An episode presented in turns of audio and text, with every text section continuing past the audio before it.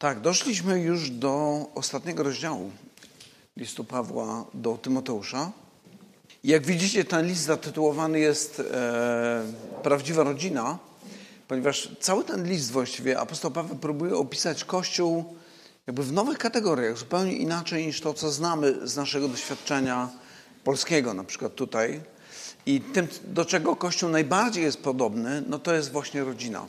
I kiedy patrzymy, w jaki sposób apostoł Paweł przedstawia zasady funkcjonowania Kościoła e, w tym pierwszym liście, w drugim liście i potem do Tytusa, to są takie najbardziej szczegółowe, takie organizacyjne, byśmy powiedzieli, listy, no to widzimy, on cały czas patrzy i myśli o Kościele jako rodzinie. Nie? Stąd mieliśmy o wdowach, mieliśmy o starszych, mieliśmy o młodszych e, wiekiem mężczyznach, kobietach i tak dalej. Więc Paweł jakby zajmuje się tutaj wszystkim, co, co tam się pojawia i powodem, dla którego tak jest, no to myślę, że ten prosty fakt, że jesteśmy połączeni ze sobą krwią Chrystusa. Więc w pewnym sensie można powiedzieć, że jesteśmy krewnymi. Tyle, że nie, nie przez naszą własną krew, tylko przez Chrystusa. I teraz, kiedy przechodzimy do e, tego listu, dochodzimy do szóstego rozdziału i tam mamy fragment o niewolnikach. I no oczywiście pierwsza nasza myśl jest taka, no co my z niewolnikami mamy wspólnego? Już teraz wydaje się, że niewolników nie ma. No to tak w pośpiechu wypowiedziane zdanie, ponieważ się okazuje, że jednak są. E, ale myślę, że Paweł przedstawia pewne zasady, które odnosi do niewolników, ale tak samo odnosi do nas. E, Paweł przedstawia pewne zasady, które są uniwersalne, które dotyczą również czasów, gdzie przynajmniej oficjalnie niewolnictwa już nie ma. Praktyce wiemy jednak, że jest. Ale, i tutaj chciałbym jeszcze, zanim przejdziemy do samego tekstu, powiedzieć kilka rzeczy takich może z perspektywy historycznej. Niewolnictwo jako takie właściwie to zawsze było. Zawsze było i wszędzie było. Na każdym kontynencie. Powodem, dla którego niewolnictwo było, jest bardzo prosty ten powód. Chciwość, egocentryzm, przemoc. Jest coś, co spowodowało, że ludzie chcieli mieć tanią siłę roboczą, więc porywali ludzi czasami z innych państw, z innych kontynentów. E, I to wszystko na tej zasadzie silniejszy zwycięża. I myślę, że to jest bardzo ważna obserwacja. To znaczy, żeby spojrzeć na to z takiej szerokiej, jak to Sławek nazywa, stratosferycznej perspektywy, chodzi mi o to, że kiedy myślimy o tej zasadzie silniejszy zwycięża, czyli można by to nazwać zasada doboru naturalnego. No, ci, którzy mają jakieś tam odpowiednie geny czy cechy, ci przetrwają i przekazują swoje geny gdzieś tam dalej. No to trochę to przypomina, słabo widać, ale tam jest lew i jakaś antylopa.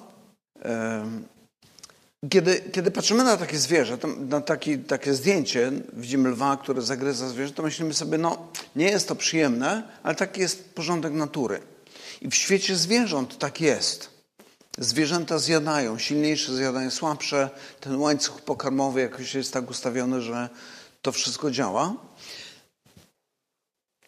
Ale spróbujcie wyobrazić sobie świat, który jest konsekwentnie zbudowany w oparciu o to założenie, że w świecie dominująca zasada, która spowodowała, że jesteśmy na tym świecie, to jest zasada silniejszy musi zwyciężyć.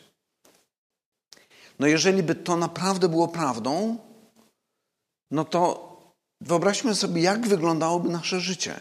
Kiedy silniejszy zjada słabszych i ludzie przyglądają się temu i mówią, no tak, był silniejszy, to zjadł tego słabszego.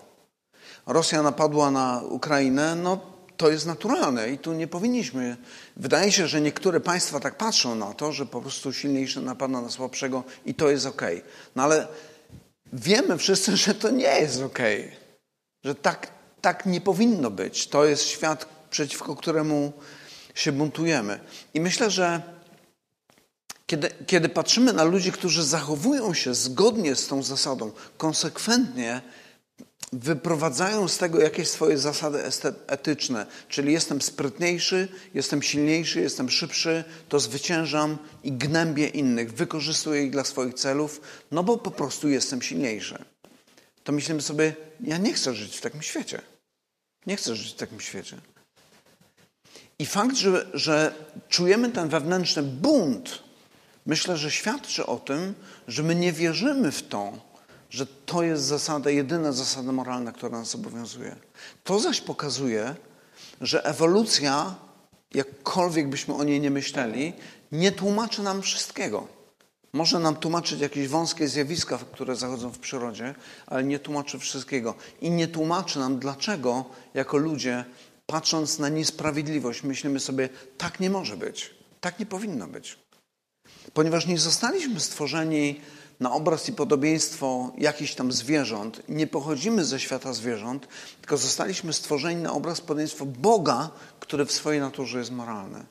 Dlatego, kiedy myślimy o niewolnictwie, słusznie czujemy oburzenie i obrzydzenie i myślimy sobie, tak nie powinno być.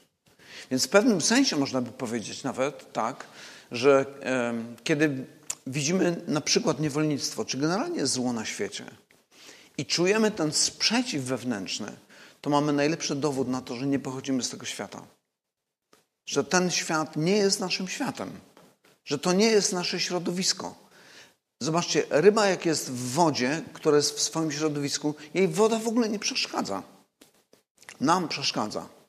Bo zaczynamy, kiedy już nam sił brakuje, żeby jakoś się unosić na powierzchnię, zaczynamy się topić. Nie jesteśmy w stanie żyć w wodzie.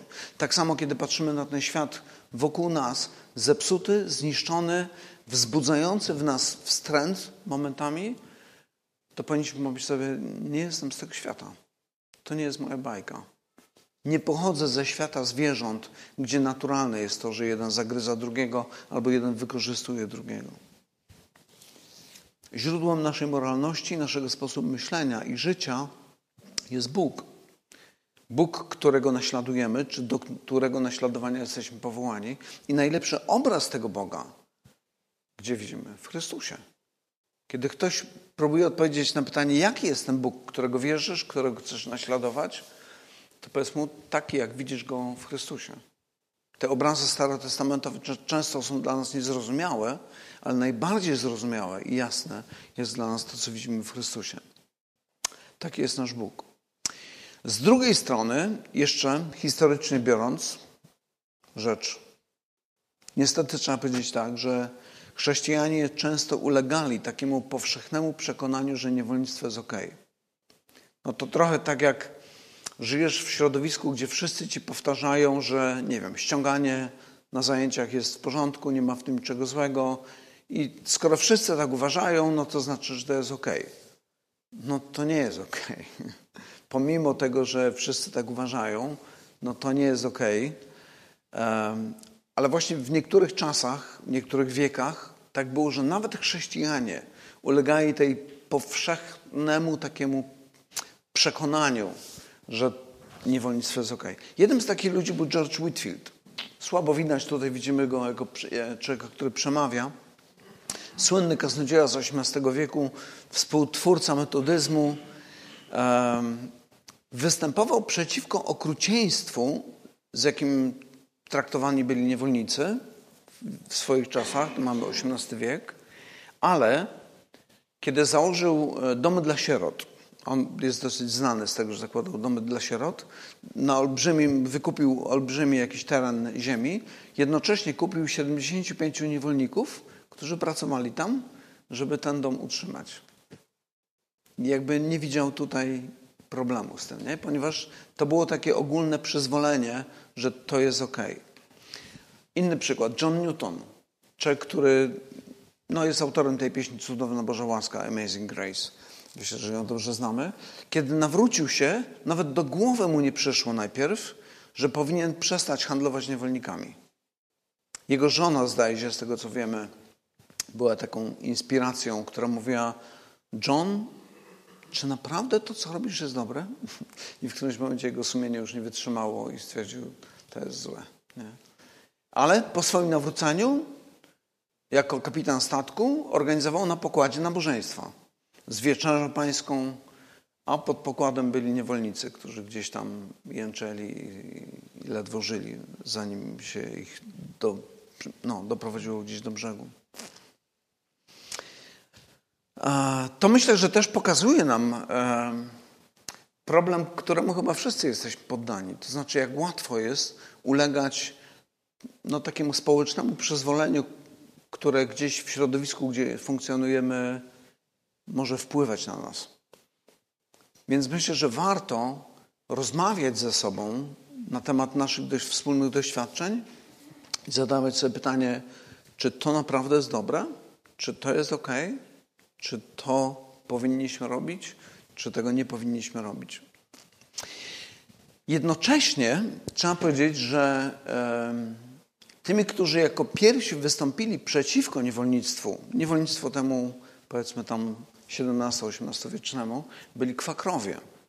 Czyli takie no, wywodzące się z purytan chrześcijanie, którzy bardzo ortodoksyjnie chcieli naśladować, pilnować tego, żeby chrześcijaństwo było biblijne. Po prostu. Tutaj mamy jakiś rysunaczek, ledwo widać.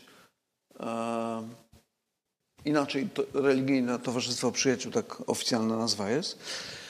Co ciekawe, kiedy w 1787 założone zostało Towarzystwo na rzecz zniesienia handlu niewolnikami, to z 12 założycieli 9 było kwakrami. Więc oni byli ewidentnie od początku zaangażowani w to, ale już 100 lat wcześniej na terenie Niemiec działali przeciwko właśnie niewolnictwu i handlu niewolnikami. Innym taką, inną taką bardzo znaną postacią jest William Wilberforce, on już jest troszeczkę później, który w Wielkiej Brytanii walczył właśnie też z prawem do handlu niewolnikami. E, także zobaczcie, jaki pomieszany jest ten świat. Z jednej strony ludzie mówią, to jest ok, nawet chrześcijanie temu ulegają, ale potem chrześcijanie, i jest, to jest coś, no, co mnie fascynuje, muszę powiedzieć, że chrześcijaństwo przez to, że ma aspirację do tego, żeby być biblijnym chrześcijaństwem, co jakiś czas pojawia się autokorekta. I mówimy, słuchajcie, ale na początku tak nie było. Ale Bóg nie uczył nas tak. To miało wyglądać zupełnie inaczej. Wróćmy, zmieńmy, zniszczmy ten stary porządek, stwórzmy nowy. I to, to jest cała nadzieja jakby dla chrześcijaństwa i myślę, że z tego powodu chrześcijaństwo jednak się rozwija ponieważ ta możliwość autokorekty istnieje. Możliwość upamiętania, możliwość odwrócenia od grzechu i zaczęcia wszystkiego od początku. Jeszcze jedna taka ogólna uwaga, może dwie. Kiedy czytamy Stary Testament, widzimy też niewolnictwo ideę niewolnictwa. I to, co należy podkreślić, to to, że niewolnictwo w Starym Testamencie jest czymś zupełnie innym niż to niewolnictwo, które widzimy w XVII-XVIII wieku e, czy później. Niewolnictwo w Starym Testamencie dużo bardziej przypomina instytucję bankructwa, którą dzisiaj w Polsce na przykład też mamy, kiedy człowiek jest niewypłacalny, oddawał siebie na usługi swojemu, to się nazywa wierzycielowi, tak? E, i pracował u niego, ale tylko określony czas. To było bodajże 7 lat i po 7 latach musiał zostać wypuszczony. Czyli miał możliwość odpracowania tego jako niewolnik i potem, jeżeli chciał, jeżeli uważał, że on nie jest zdolny, żeby sam prowadzić czy utrzymywać samego siebie i swoją rodzinę, mógł dojść do porozumienia z tym człowiekiem, dla którego służył, czy dla którego pracował. Wtedy był jakiś taki rytuał związany z przebijaniem ucha nie wiem, czy ten współczesny ma cokolwiek wspólnego z tamtym. Co oznaczało, że ja już jestem własnością, znaczy ja teraz pracuję na rzecz tego Pana. Dobrowolnie staję się Jego sługą.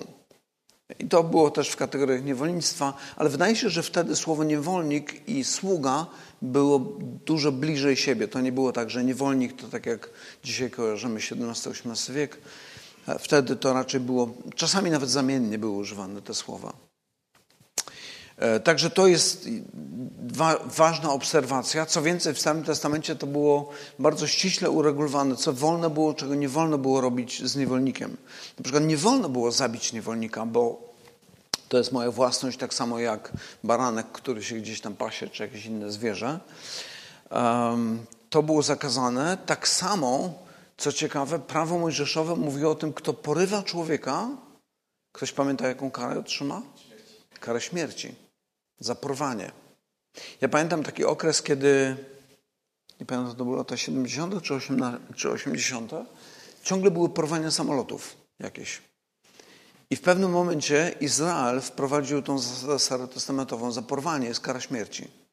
I nie ma negocjacji. W momencie, kiedy antyterroryści wkraczali do samolotu, po prostu zabijali. Skończyły się porwania. Nagle. Kiedy zaczęto stosować tę biblijną zasadę. I ta biblijna zasada, ona miała chronić Izraelitów przed właśnie takim, takim traktowaniem. A jeszcze jedna obserwacja taka ogólna, zaraz przejdziemy do tekstu. To chodzi mi o tą sytuację, w której apostoł Paweł pisze ten list. On pisze ten list w czasach, kiedy Rzymianie panują. Imperium Rzymskie ma swoje zasady, ma swoje regulacje. W Imperium Rzymskim ktoś ocenił, że jedna trzecia to byli niewolnicy. Jedna trzecia to byli niewolnicy. I teraz mówię o tym dlatego, że niektórzy chrześcijanie albo niechrześcijanie, czy walczący tacy chrześci z chrześcijaństwem, mówią, a to dlaczego, jeżeli apostołowie byli takimi reformatorami, Jezus był takim reformatorem, dlaczego nie zniesiono niewolnictwa? Dlaczego nie powiedziano, że wszystkich niewolników powinno wypuścić? Powinno się wypuścić. No, między innymi z tego powodu. To znaczy chodzi o to, że tych niewolników było tak dużo, że szybkie zniesienie niewolnictwa oznaczałoby katastrofę społeczną, cywilizacyjną, gospodarczą, zapaść całego imperium. Łącznie z rozlewem krwi, buntami, zamieszkami itd., tak itd. Tak Co więcej, prawo rzymskie określało, jeżeli ktoś ma niewolników, to ilu z nich rocznie ma prawo uwolnić. Nie wolno mu było uwolnić więcej niż te kilka osób, które, na które prawo pozwalało. Więc to był taki sposób na no jakby zachowania e, Imperium e, Rzymskiego czy Cesarstwa Rzymskiego w takim stanie, żeby było przetrwać i obronić się przed swoimi wrogami.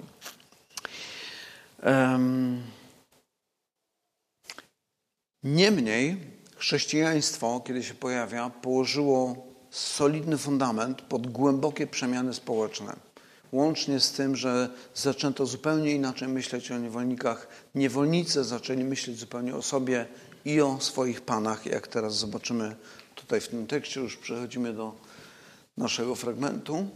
Szósty rozdział. No, dobra. przeczytajmy ten tekst. Niewolnicy, którzy jarzmo noszą, niech uważają panów swoich za godnych wszelkiej czci, aby imieniu Bożemu i nauce nie bluźniono. Ci zaś, którzy mają panów wierzących, niech ich nie lekceważą z tego powodu, że są braćmi, ale niech im tym wierniej służą, dlatego że ci, którzy korzystają z ich wiernej służby, są wierzącymi i umiłowanymi. Tego nauczaj i do tego zachęcaj. Tak mówi Paweł do Tymoteusza. Jeżeli ktoś inaczej naucza i nie trzyma się zbawiennych słów Pana naszego Jezusa Chrystusa oraz nauki zgodnej z prawdziwą pobożnością, ten jest zarozumiały, nic nie umie, lecz choruje na wszczynanie sporów, spieranie się o słowa, z czego rodzą się zawiść, swary, bluźnierstwa, złośliwe podejrzenia, ciągłe spory ludzi spaczonych na umyśle i wyzutych z prawdy, którzy sądzą, że z pobożności można ciągnąć zyski. I rzeczywiście, pobożność jest wielkim zyskiem, jeżeli jest połączona z przestawaniem na małym. Albowiem niczego na ten świat nie przynieśliśmy, dlatego też niczego nie, wynieść nie możemy. Jeżeli, jeżeli, jeżeli zatem mamy wyżywienie i odzież, poprzestawajmy na tym. A ci, którzy chcą być bogaci, wpadają w pokuszenie i w sidła i w liczne bezsensowne i szkodliwe porządliwości, które pogrążają ludzi w zgubę i zatracenie. Albowiem korzeniem wszelkiego zła jest miłość pieniędzy. Niektórzy ulegając jej zboczyli z drogi prawdy i uwikłali się sami w przeróżne cierpienia. Paweł zaczyna od takiej prostej zasady, że jeżeli ktoś jest niewolnikiem i jest chrześcijaninem, no to po prostu powinien służyć swojemu Panu z całego serca. Robić to tak, jakby służył Chrystusowi. I co już jest rewolucyjnym podejściem e, do tej pracy, ale myślę, że to, co Paweł widzi, to mówi, że zobaczcie, to jest pobożność, która jest zgodna z Ewangelią. I takie życie człowieka, który jest niewolnikiem, który teraz zamiast szukać tylko możliwości, żeby zrobić coś przeciwko swojemu Panu, służy Mu wiernie, tak jak Chrystusowi, jest świadectwem, któremu wielu Panów nie potrafiło się przeciwstawić. Wielu się nawracało z tego powodu. W tym pierwszym wersecie Paweł mówi, żeby uznawać ich za godnych wszelkiej czci. Szczególnie jeżeli Pan był chrześcijaninem. I właśnie tutaj dodaje, aby imieniu Bożemu i nauce nie bluźniono. Ale no właśnie, bo tu nie chodzi o takie utylitarne podejście do moralności i powiedzenie, ludziom, słuchajcie, jak będziecie mili, to się więcej osób nawróci. No nie, to nie o to Pawłowi chodzi. Paweł mówi, słuchajcie, na tym polega Ewangelia. Tak żył Chrystus. On tak postąpił wobec nas. Uniżył się, stał się sługą. Nawet w liście do Filipian apostoł Paweł używa takiego sformułowania, że wyparł się samego siebie i przyjął postać sługi. Ciekawe tam jest słowo dulos użyte. Czyli przyjął postać niewolnika i stał się podobny ludziom, uniżył się i tak dalej, i tak dalej.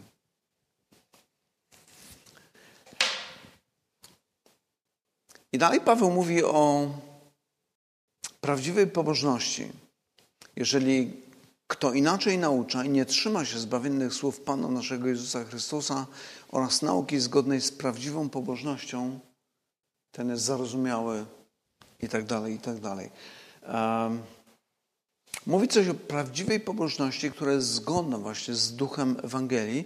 I co ciekawe, Piotr w swoim liście też mówi o takiej prawdziwej pobożności w kontekście właśnie niewolników, przy czym wydaje się, że Piotr jest jeszcze bardziej precyzyjny w tym. Mówi tak, domownicy bądźcie poddani z wszelką bojaźnią Panom, nie tylko dobrym i łagodnym, ale i przykrym.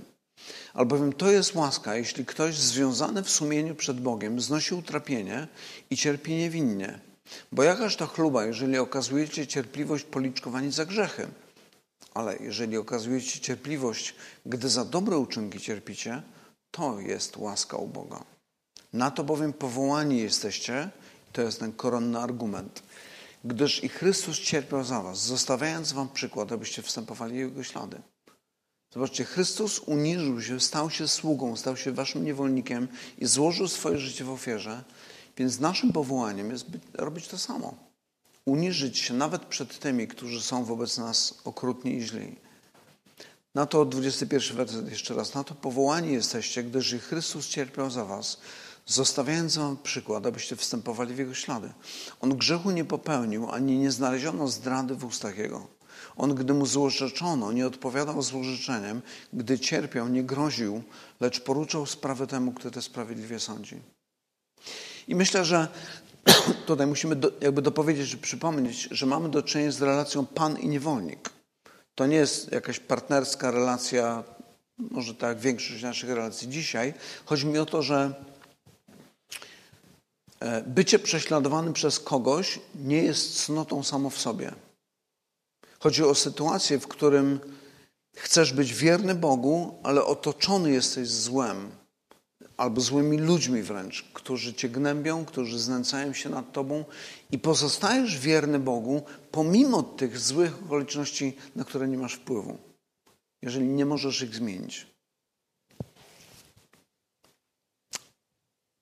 Jesteśmy powołani do czystego i świętego życia, zgodnego z Ewangelią, nie tylko wtedy, kiedy nam się opłaca, ale nawet wtedy, kiedy jakby wszystko i wszyscy są przeciwko nam. Na tym właśnie polega prawdziwa pobożność. I Paweł mówi o jakichś ludziach, którzy wydaje się nie zrozumieli albo nie chcieli tego zrozumieć i zamiast stawać się podobni do Chrystusa, tak mówiliśmy teraz, zaczęli patrzeć na chrześcijaństwo w kategoriach opłacalności. Czy mi się to opłaci? No i chrześcijaństwo trzeba powiedzieć, że w pewnym sensie się opłaca. Bo jakby wprowadzasz w życie swojego domu, w swoje własne życie, uczysz swoje dzieci wartości, które są dobre, które są błogosławione, które chronią nas i nasze domy i nasze dzieci przed złem, które może się gdzieś tam pojawić. I apostoł Paweł mówi, ludzie, którzy tego nie przyjmują, są zarozumiali, to człowiek, który jest zarozumiały, tak, jest zarozumiały, nic nie umie, lecz choruje na wszczynanie sporów i spieranie się o słowa, z czego rodzą się zawiść, swary, bluźnierstwa, złośliwe podejrzenia, ciągłe spory ludzi spaczonych na umyśle, wyzutych z prawdy, którzy sądzą, że z pobożności można ciągnąć zyski. I tutaj zyski dałbym, nie wiem, czy cudzysłów byłby tutaj właściwym słowem, ale chodzi mi o to, że pod tym słowem zyski można umieścić dużo jeszcze innych rzeczy. Na przykład niektórzy mają takie skłonności do takiego awanturnictwa, jak to o czym Paweł mówi, po to, żeby zbudować swój prestiż, żeby osiągnąć jakąś pozycję społeczną. E, w naszych kościołach tutaj trudno mówić o jakiejś pozycji społecznej, ale w kościele powszechnym, który jest uwikłany w politykę, myślę, że jest to zjawisko bardzo powszechne. No i Paweł mówi, że to jest coś, czego ci ludzie nie rozumieją i myślą, że, że ta pobożność, ta nieprawdziwa pobożność przyniesie im jakiś zysk. I teraz, kiedy myślę sobie o tym i myślę o Efezie, do którego Paweł pisze, znaczy Paweł pisze do Tymoteusza, który jest w Efezie, to myślę o Efezie jako o ogromnym mieście, w którym wiecie, jaki był główny biznes, na czym się robiło największe pieniądze? Na religii. Artemida Efeska, ta właśnie pani tutaj pewnie też będzie słabo widać, kobieta o, nie wiem, 150 piersiach czy iluś tam, e, czyli taki symbol e, płodności, życia, urodzaju, powodzenia. E, I na tym robiono interes. Jak miałeś taką Artemidę w domu, no to przynajmniej tak się wydawało, albo przynajmniej tak ludzie mówili, że będziesz miał powodzenie. No bo czcisz tą Artemidę i ona ci przyniesie jakiś zysk. I kiedy, kiedy czytam o tym, o, o czym apostoł Paweł mówi, o ludziach, którzy myślą, że z, z pobożności tej ewangelicznej można ciągnąć jakiś zysk, to myślę sobie, wow, już wtedy ludzie tak myśleli. Już w pierwszym wieku ludzie myśleli, że chrześcijaństwo może mi się opłacić, mogę na tym zarobić. I zobaczcie, jak czytamy cały ten list, Paweł tam ciągle mówi o fałszywych nauczaniu, o fałszywym nauczycie, fałszywych nauczycielach i fałszywym nauczaniu, ludziach, którzy przekręcają tą naukę apostolską po to, żeby jakieś pieniądze dla siebie z tego wyciągnąć. Wyobraźcie sobie taką sytuację dzisiaj. Idziesz na prawie, widziałem tak, nie pamiętam dokładnie napisu, ale dobra, wyobraźcie sobie taki hipotetyczny model. Podjeżdża super wypasiony, luksusowy samochód z takim napisem e, Jezus Cię kocha i ma dla Ciebie wspaniały plan. I co sobie myślisz? No, za takim Jezusem bym poszedł. Nie? Gorzej, gdyby taki napis był na plakacie, gdzie jest arena, gdzie chrześcijanie są rozrywani na strzępy przez lwy. Pan Jezus Cię kocha i ma dla Ciebie wspaniały plan. No to myślę, dużo, dużo mniej lajków byłoby nie? dużo mniejsze zainteresowanie. Ale niektórzy właśnie tak mówią, jak apostoł Paweł w tym szóstym wersecie, e, myślą, że pobożność jest, jest, jest wielkim zyskiem. Ale nie ta pobożność, o której apostoł Paweł mówi, tylko zmieniona. Moja pobożność, ten rodzaj pobożności, który wymaga trochę zmodyfikowania tej ewangelicznej nauki, no i stworzenia czegoś, co kurczę, patrząc na Chrystusa w ogóle tego nie widać.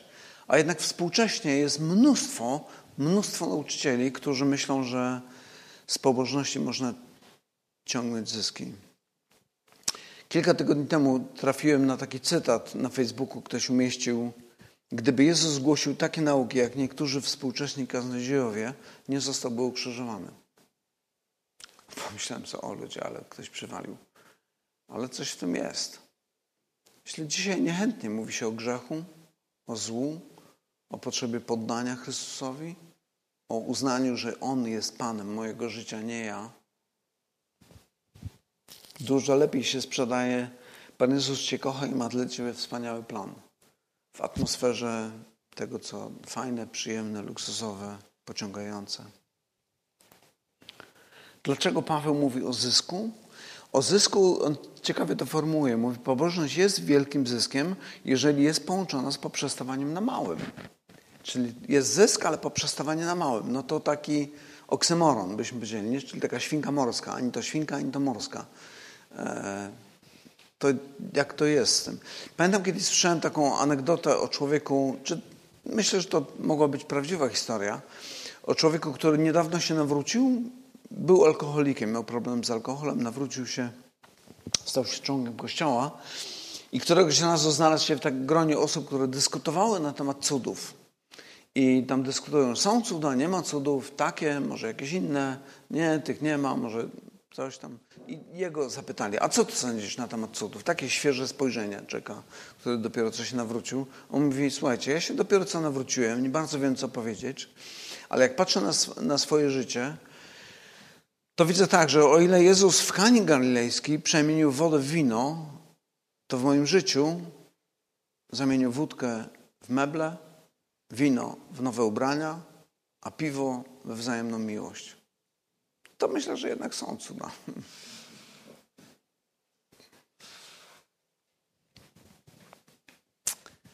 Niczego na świat nie przynieśliśmy i niczego stąd nie zabierzemy. To kolejne zdanie, którym apostoł Paweł dziś tutaj przypomina. Mówi, no nie zabierzesz stąd niczego. Był taki, nie wiem, to może zmyślona historia, ale fajna anegdota o jakimś takim milionerze, który jak zmarł, to kazał pochować siebie z rękami wyciągniętymi na zewnątrz trumny. Po to, żeby pokazać, zobaczę, niczego nie zabieram ze sobą. Odchodzę nagi, tak samo jak przyszedłem. Z łona matki, tak samo odchodzę z tego świata. Nic nie zabieram ze sobą. I później dodaje dziewiąty, dziesiąty werset. A ci, którzy chcą być bogaci, wpadają w pokuszenia i w sidła, w liczne, bezsensowne i szkodliwe porządliwości, które pogrążają ludzi w zgubę i zatracanie. Albowiem korzeniem wszelkiego zła jest miłość pieniędzy. Niektórzy ulegając jej zboczyli z drogi wiary, uwikłali się sami w przeróżne cierpienia. Powiedziałem tak, jeżeli masz albo będziesz miał córkę na wydaniu albo syna do i jej kolega albo jego dziewczyn, nie, je, jej ten kandydat na męża, nie, powiedzmy, jest człowiekiem, który kocha pieniądze, to nie ufaj mu i nie pozwól mu ożenić się z twoją córką. Dlatego, że korzeniem wszelkiego zła jest miłość pieniędzy.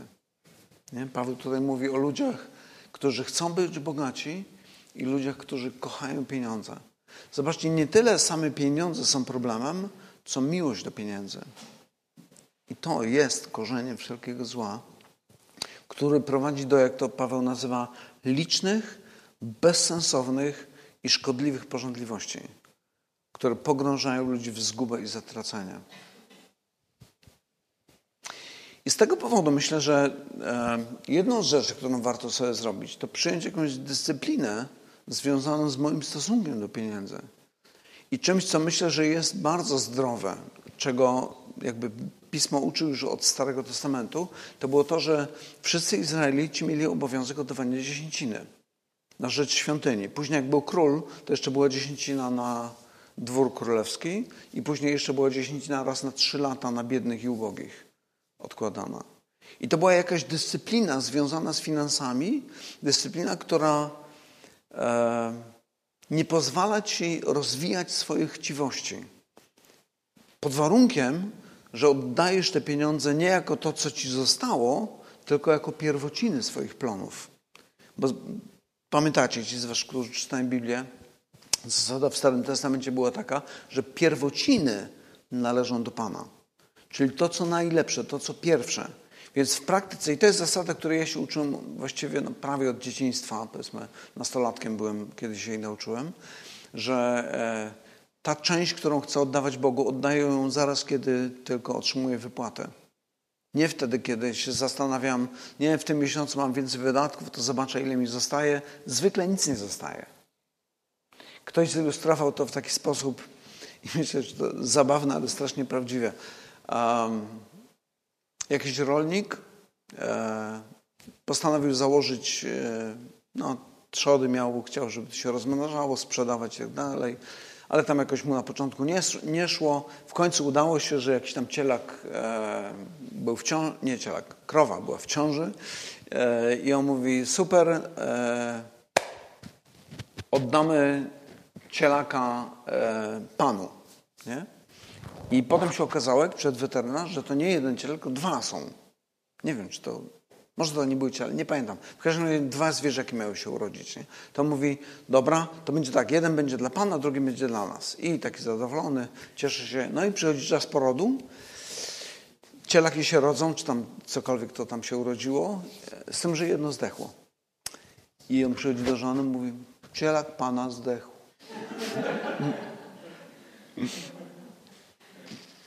Nie ma już tego, co, nie, już nie ma czego oddawać nie, Panu. Zostało tylko to, co dla nas. Nie? No to oczywiście pokazuje stan naszego serca, na czym, gdzie, gdzie jest problem. Nie? I z tego powodu myślę, że potrzebujemy dyscypliny. Po prostu potrzebujemy dyscypliny. My potrzebujemy dyscypliny, nasze dzieci potrzebują dyscypliny po to, żeby zapanować nad naszym grzesznym sercem. Bo nasze serca są grzeszne i Jezus ostrzegał. Mówi, z wnętrza, z serca pochodzą tylko złe rzeczy. Jeżeli będziesz słuchał swojego serca, to ciągle będziesz mówił, no ale cielak Pana zdechł. No co ja zrobię? Nic nie zrobię. Ostatnie zdanie, tak, werset z listu do Korynta, gdzie apostoł Paweł mówi takie słowa. Albowiem znacie łaskę Pana naszego, Jezusa Chrystusa, że będąc bogaty, stał się dla was ubogim, abyście ubóstwem Jego ubogaceni zostali. Zobaczcie, kiedy mamy prawdziwy obraz Chrystusa, dopiero wtedy nasze serce jest gotowe do tego, żeby oddawać. Oddawać swój czas, swoje umiejętności i również swoje pieniądze. Szczególnie jeżeli je kochamy, potrzebujemy takiej dyscypliny, żeby tą miłość przykrócić trochę, przyciąć gdzieś. I to jest nasze powołanie. To jest ten obraz, to jest ten wzorzec, z którego powinniśmy brać przykład. Nie świat zwierząt, nie świat chciwych ludzi, ale Chrystus, który będąc bogaty, staje się ubogim, żebyśmy my zostali Jego ubóstwem ubogaceni. I kiedy my idziemy w Jego ślady, wtedy, kiedy my stajemy się tak Chrystus, jakby ubodzy celowo, stajemy się bogactwem dla innych, czy powodujemy ubogacenie dla innych osób. Ale to tylko wtedy, kiedy bierzemy przykład właśnie z Chrystusa.